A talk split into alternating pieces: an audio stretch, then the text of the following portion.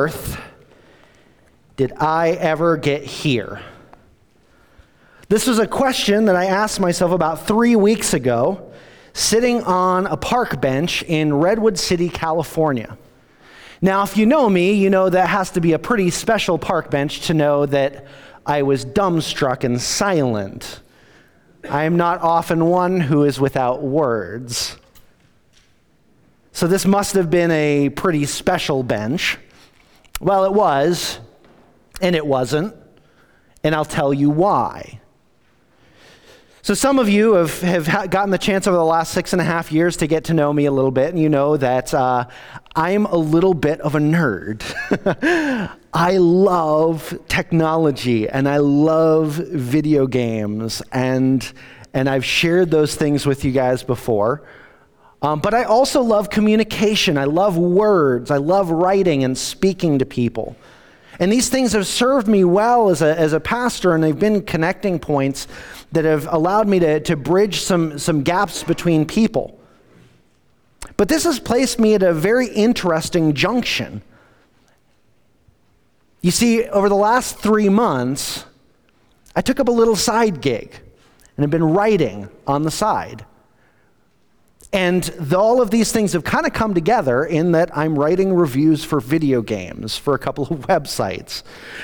And under this pretext, about three weeks ago, I was sent to the Electronic Arts Redwood Studios campus to cover a press event, a preview for a major Star Wars video game from the developer. And so you can imagine, from what you know of me, this might be a little bit of a big deal to be at this place at this time.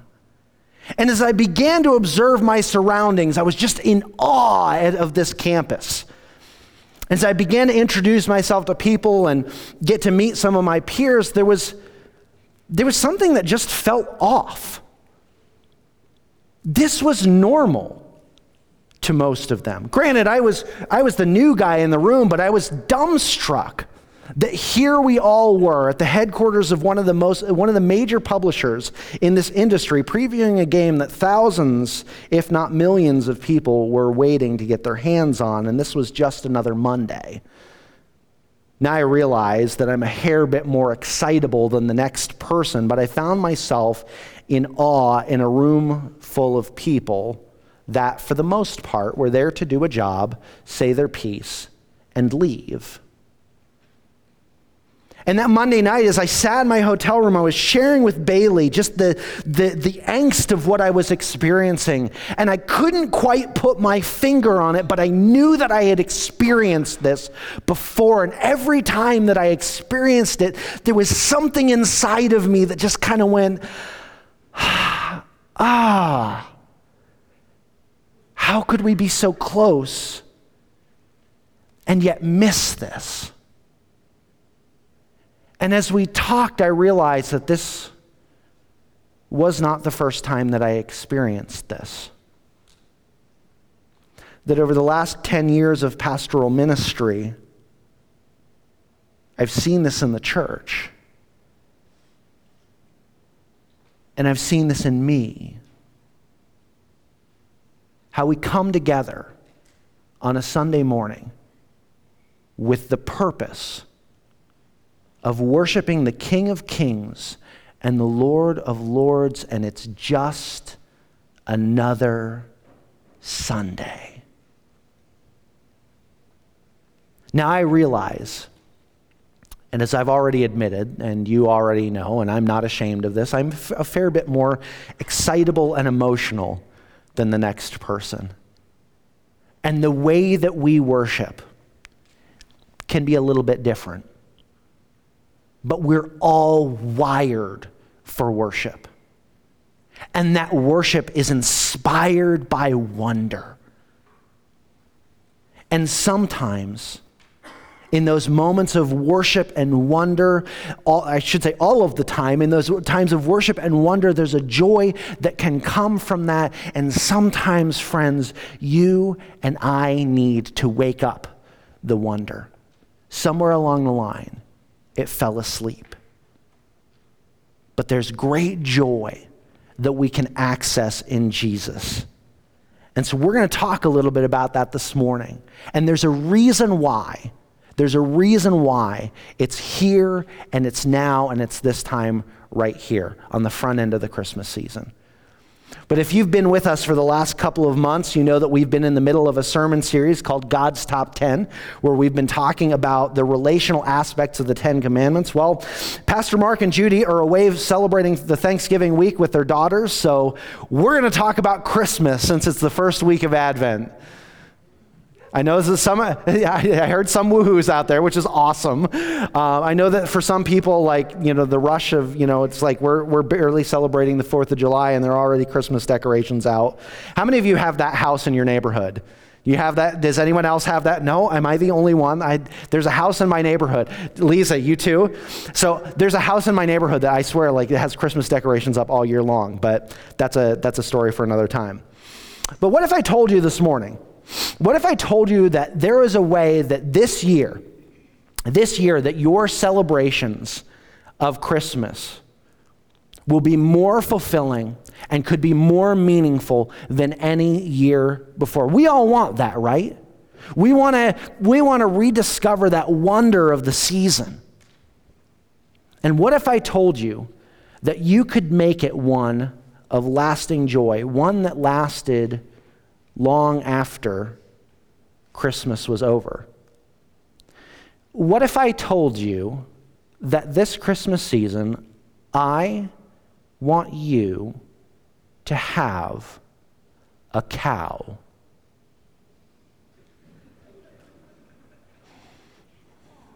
Okay. So, uh, it's pretty cute, isn't it? I don't want you to have this cow, per se. Um, and that, and I know that some of your homes can ac- accommodate a bovine pet.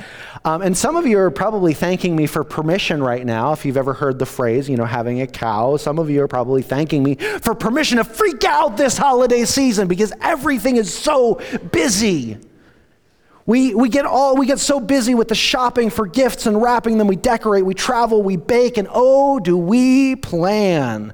We have like the perfect day all lined up. We decide how we're going to divide up our time, and if we have family in the area, how we're going to evenly distribute that so that nobody feels like there's there's any favorites being played. We we we craft the perfect meal. We we plan on attending a church service on Christmas Eve, unwrapping gifts, and then we carve out time to watch grown men in spandex hurl inflated or semi-inflated, depending on the team that you're watching, balls around a field and wrestle each other for it.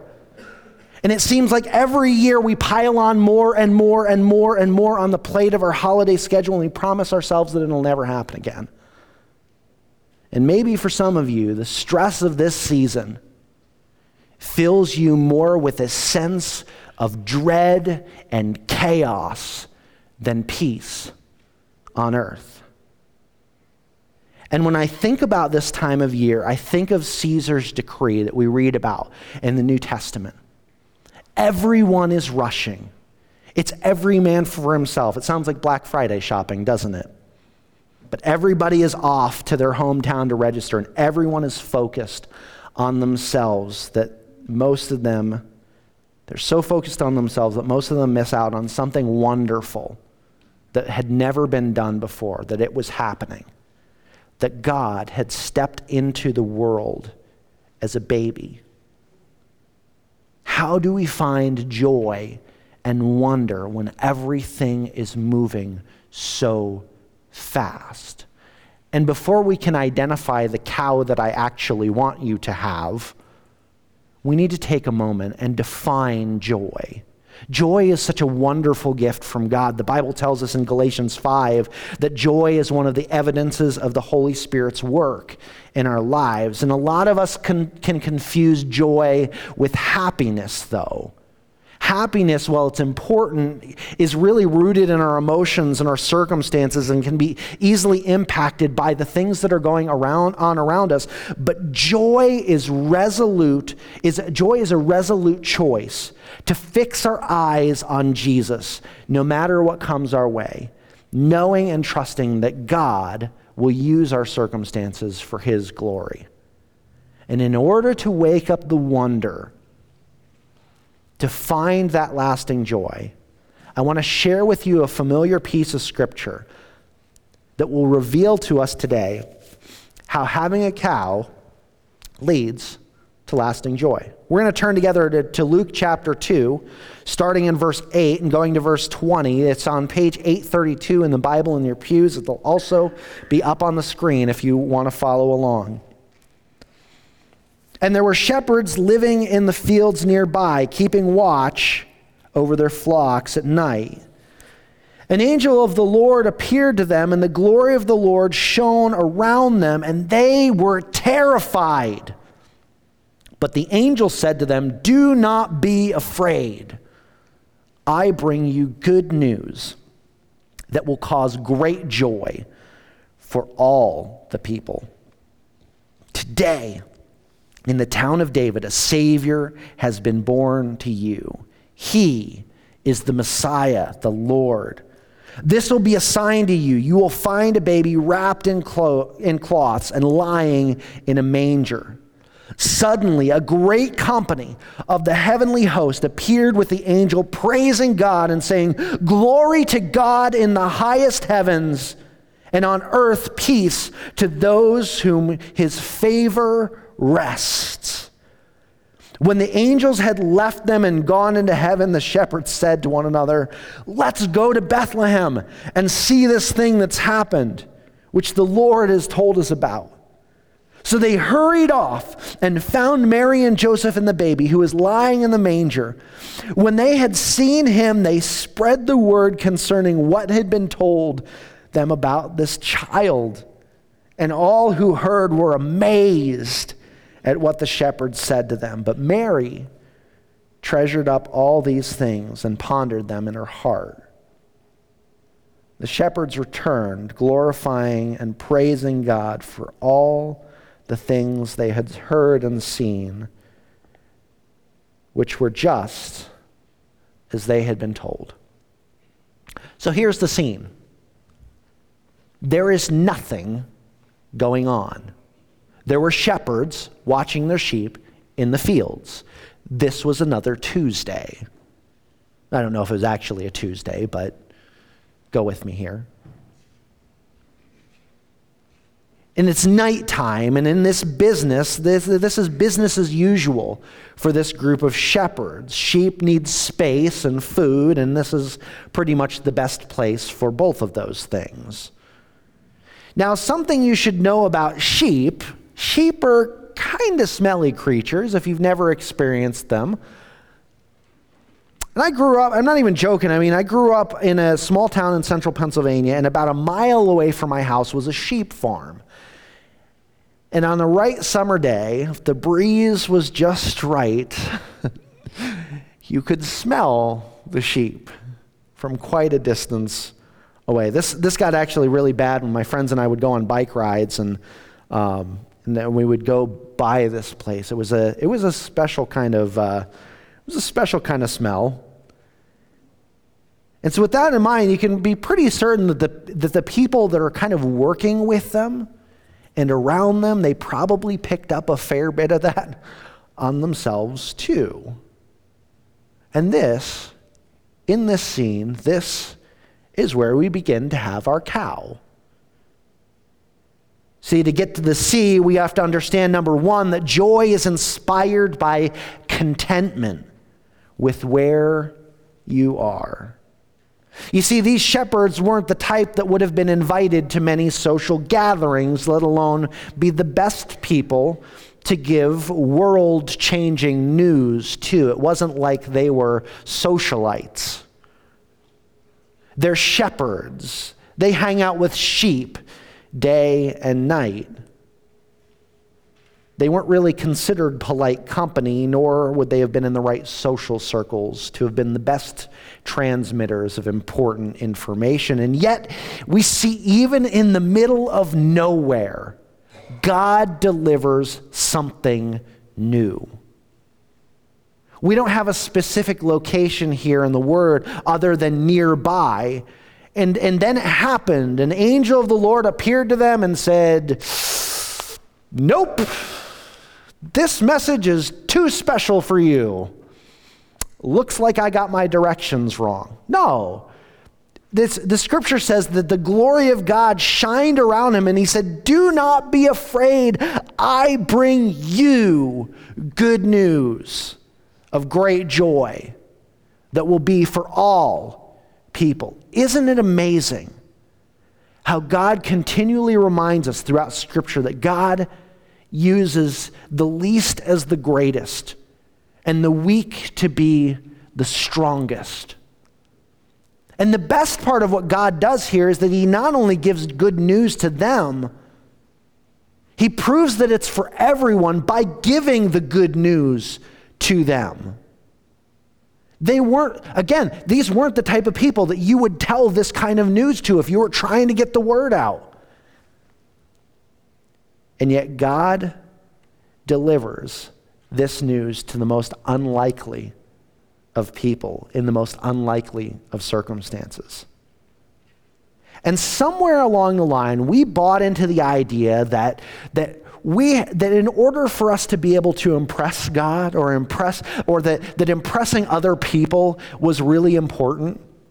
And somewhere that, that we, we bought into this idea that if I just accumulate this stuff and if I just do more things, then, then I'll be more important and other people will like me and I will gain or garner more favor with God.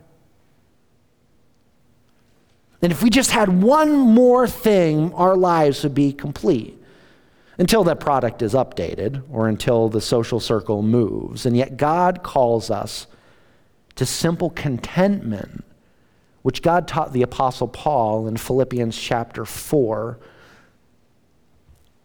Paul says in, four, in Philippians four, verse twelve, I have learned the secret of being content in any and every situation, whether well-fed or hungry, whether living in plenty or in want. And I'd really encourage you, especially uh, go to go to Second Corinthians and look at Paul's story. He shares about being being betrayed and beaten and shipwrecked and imprisoned. And here's a guy who's experienced the full gamut of suffering. And yet he says, I've learned the secret of being content, whatever my circumstances are. And don't get me wrong here. Don't get me wrong here. Like, I don't want to I don't want to minimize anybody's circumstances. But I do know the God of everything that is can redeem any situation and that it can be used for his glory. And contentment lies not in, in, in what we have or not in what how people perceive us. And we lose sight of that when we have these aspirations of, of, of being consumed or being consumers of things. We lose sight of all that God has blessed us with. And if you want to learn what a life of lasting joy looks like, we have to learn to be content in where we are and in what we have. And in the midst of that contentment, we need to, number two, we need to awaken, we need to acknowledge that awakened wonder, wonder breeds an openness to the unexpected. When this crew of shepherds went out into the fields that night, the last thing that was on their mind was, I wonder if we're going to see some angels out here this evening. Yet there they were, a great host of angels proclaiming the glories of God in one of history's best live concert events ever. The shepherds, remember those guys? Kind of smelly, aloof, detached from society, given the best news ever. But here's the shocker. The news was this: today in the town of David, a Savior has been born to you. He is Christ the Lord. This will be the sign to you. You will find a baby wrapped in cloths and lying in a manger. This was it. For generations, Israel had been waiting for this moment, the Messiah, the deliverer, the one who would restore Israel, the breaker of the chains of bondage and oppression. He was born, but where? The King of Kings and Lord of Lords, the Son of God, would be found Where? Wrapped in cloths, lying in a feeding trough. He traded a throne for a stable. He traded the songs of angels for the clattering of hooves and chorus of snorts and brays. Even for shepherds, I'm sure this wasn't what they had in mind when it came to the Messiah. And oftentimes we have plans, don't we? We have an expectation. We expect that God will follow a formula or stick to our bullet-pointed agenda. Yet God is so creative. He uses the unexpected to reveal his highest glory. Think about the people throughout Scripture that, that he chose to use in incredible ways, even sometimes in spite of themselves. Noah. Noah was an ordinary craftsman who built a boat and saved humanity. Rahab, a prostitute with faith to believe that G- the God of Israel could redeem even her. Gideon, a nobody from a family of nobodies who God raised up as a great leader in a crucial moment in Israel's history. Shadrach, Meshach, Abednego, three young men who stood against a powerful king, drawn through literal fire to show the glory of God. Mary, a teenage girl with a marriage on the horizon and an open heart to the will of God. Is it any small wonder that God would enter in to the world in such an unexpected way and turn things inside out?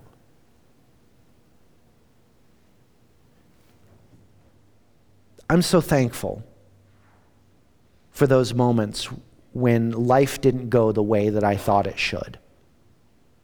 I'm so thankful for those those seasons where where I questioned what God was up to because it wasn't my plan. I think of a season of, of, of my life where I thought God had benched me, only to bring me beyond where I thought I would ever go. You see, one of the, one of the keys to experiencing lasting joy and to experiencing the wonder of following Jesus is being open to the unexpected. Let God interrupt you. Maybe there are situations that you find yourself in right now where you need the interruption of Jesus in your life right now. And I can't promise you what the outcome of those interruptions will be because, again, he's a creative God and I love it. I love it. But I can promise you this. You will never be the same if you do. And when you get the kind of news like these shepherds got on that night, it's hard to stay in the fields. Which brings us to number three. Joy and wonder are sustained when we worship intentionally.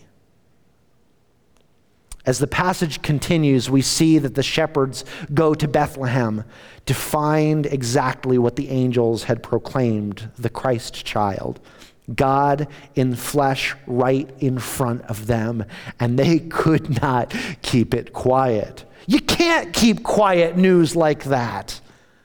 I mean, I've never been on the receiving end of, of news delivered by angels, but I have received some pretty important phone calls in which I've been delivered some great news. I remember a few years back, uh, I was uh, I was here at the office and, and I got a phone call from a dear friend that had told me they just got engaged, and it was so hard for me to wait until Bailey got home to tell her. I was texting her and sending her emails and, and stuff like that because it, that kind of news you just can't contain. It's just exciting. And I can't imagine how uncontainable How uncontainable the praise and thanksgiving those shepherds was. I couldn't imagine containing the information, knowing that God's chosen Savior was born.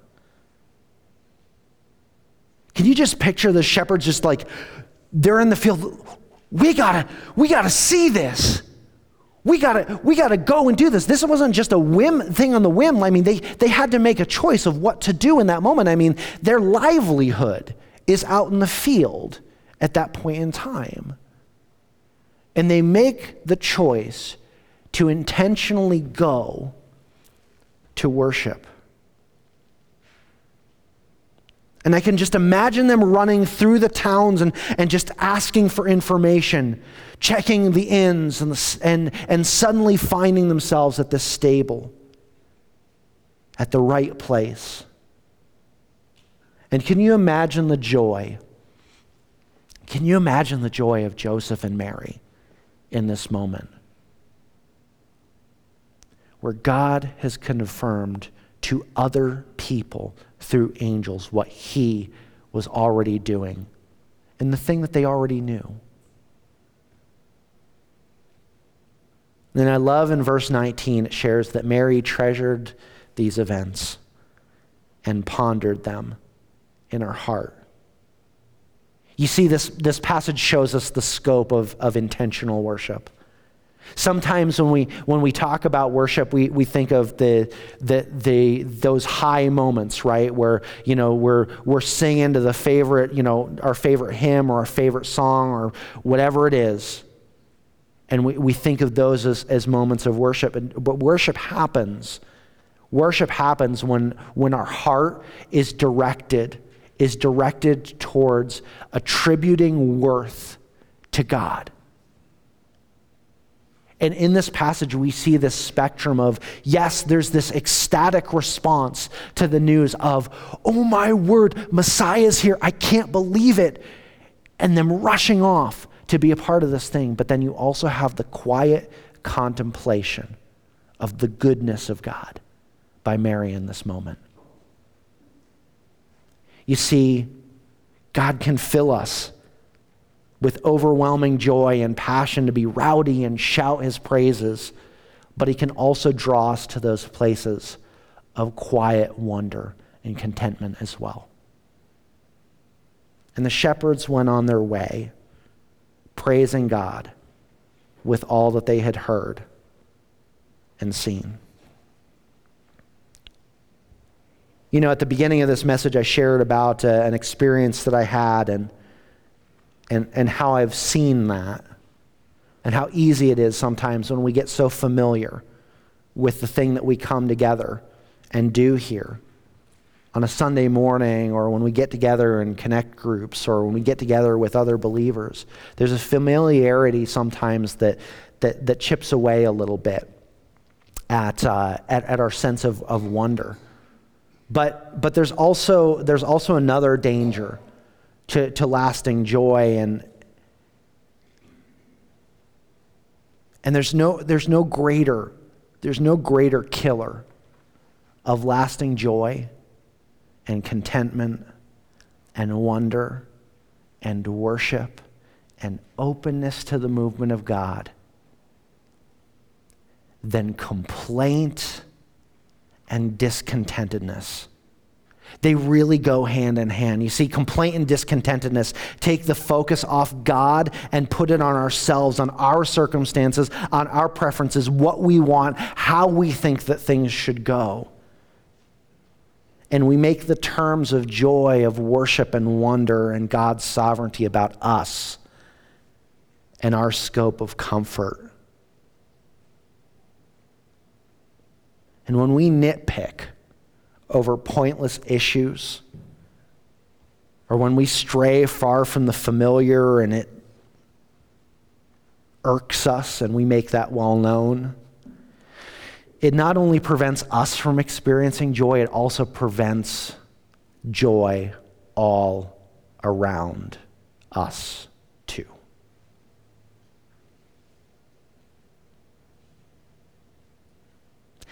And it, if it is the Holy Spirit that puts joy in us, why would we want to kill that? Why would we want to diminish that? And I realize, I realize in this conversation about, about contentment and joy and, and wonder that some of you are going through some difficult circumstances right now, and I don't belittle those things. There's still joy to be found in the midst of those, those seasons as well.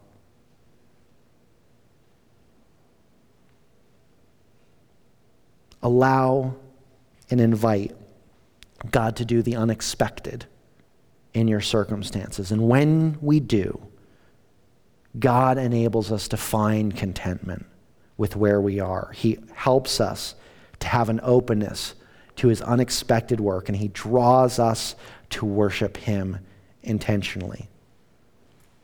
So if you want to wake up the wonder and you want joy that lasts, then you need to have a cow. This morning, we intentionally flipped around the, the order of the service because we've been talking about worship, and we've been talking about wonder and joy. And I want to encourage you, and I want to challenge you as we take these next couple of moments to sing together, to join in worship through song together. Listen. Listen to words. Grasp what's being said through song. Focus on what God has done and who he is. I mean, that's the, that's the thing that inspires worship, isn't it? When, when I sat in California, it wasn't, I wasn't in awe and excited because I was looking at buildings. I was in awe of what God was doing. Because I don't know what God wants to do with this thing. But I know who he is. And I know that he's worthy of all glory and honor and praise. And nothing, no event, no place, no thing compares to him at all. So as we join together here, would you, would you join with my heart in this this morning? To elevate and celebrate the King of Kings and Lord of Lords, because he is worthy. Let's pray. God, this morning I pray that you would awaken wonder in us. That in those moments where we have forgotten, that you would give us a clear picture of who you are, a glimpse of your glory, and that that would draw us to worship. And through that worship, we would experience the joy of your presence. Oh God, you are good, and your mercy endures forever. Your glory will never fade. You are the King of Kings and the Lord of Lords, and we will choose to adore you today in all things. We love you and we give you praise. We pray this all in Jesus' name, amen. Would you stand with us this morning? And as uh, as we prepare ourselves to, to go, I just want to remind you this morning of that great news in which Jesus, that we celebrate this every year, but Jesus, God himself, stepped into our world for you and for me to have relationship with us. So in this holiday season, do not lose that wonder. Don't let anything rob you of that joy. Just want to share a couple of things with you by way of announcements here this morning. If you're a guest with us here today, we want to invite you to take the Connect card that's in your program and tear that off and place it in the offering box in the back. But a couple of things that I want to share with you by way of events. Um, just a big thank you to our volunteers uh, last week that served at the Thanksgiving dinner. Thank you uh, for uh, for giving and serving during that time. And uh, just also want to let you know that we're going to be having a, a kids uh, a kids Christmas program that's going to be on December the uh, the seventeenth, and uh, and so we want to invite you to uh, to be a part of that. If you got kids or grandkids uh, that want to be a part of that, Scott is going to be leading that, starting the practices. starting this afternoon. Uh, so make sure that you see him with that. And also you'll see times in there for our Christmas Eve service. We're doing two services on Christmas Eve, one at ten in the morning and one at four o'clock. They'll be the same services. We'd love to see you out uh, to those. But as we uh, as we close and worship here this, this morning, I want to just close this in a word of prayer. If you want to stick around to, to worship with us, we would love that. But if you also want to go and fellowship with each other, uh, you're welcome to do that as well. But let's let's go with God's blessing. God, we thank you so much for inspiring wonder in us. We thank you for uh, for who you are. We love you and we give you praise. Would you would you keep us? Would you keep us in a place of wonder and worship? Not just this season, but as we uh, as we walk and we live with each other and with you. We love you and we give you praise, and it's in Jesus' name we pray. Amen.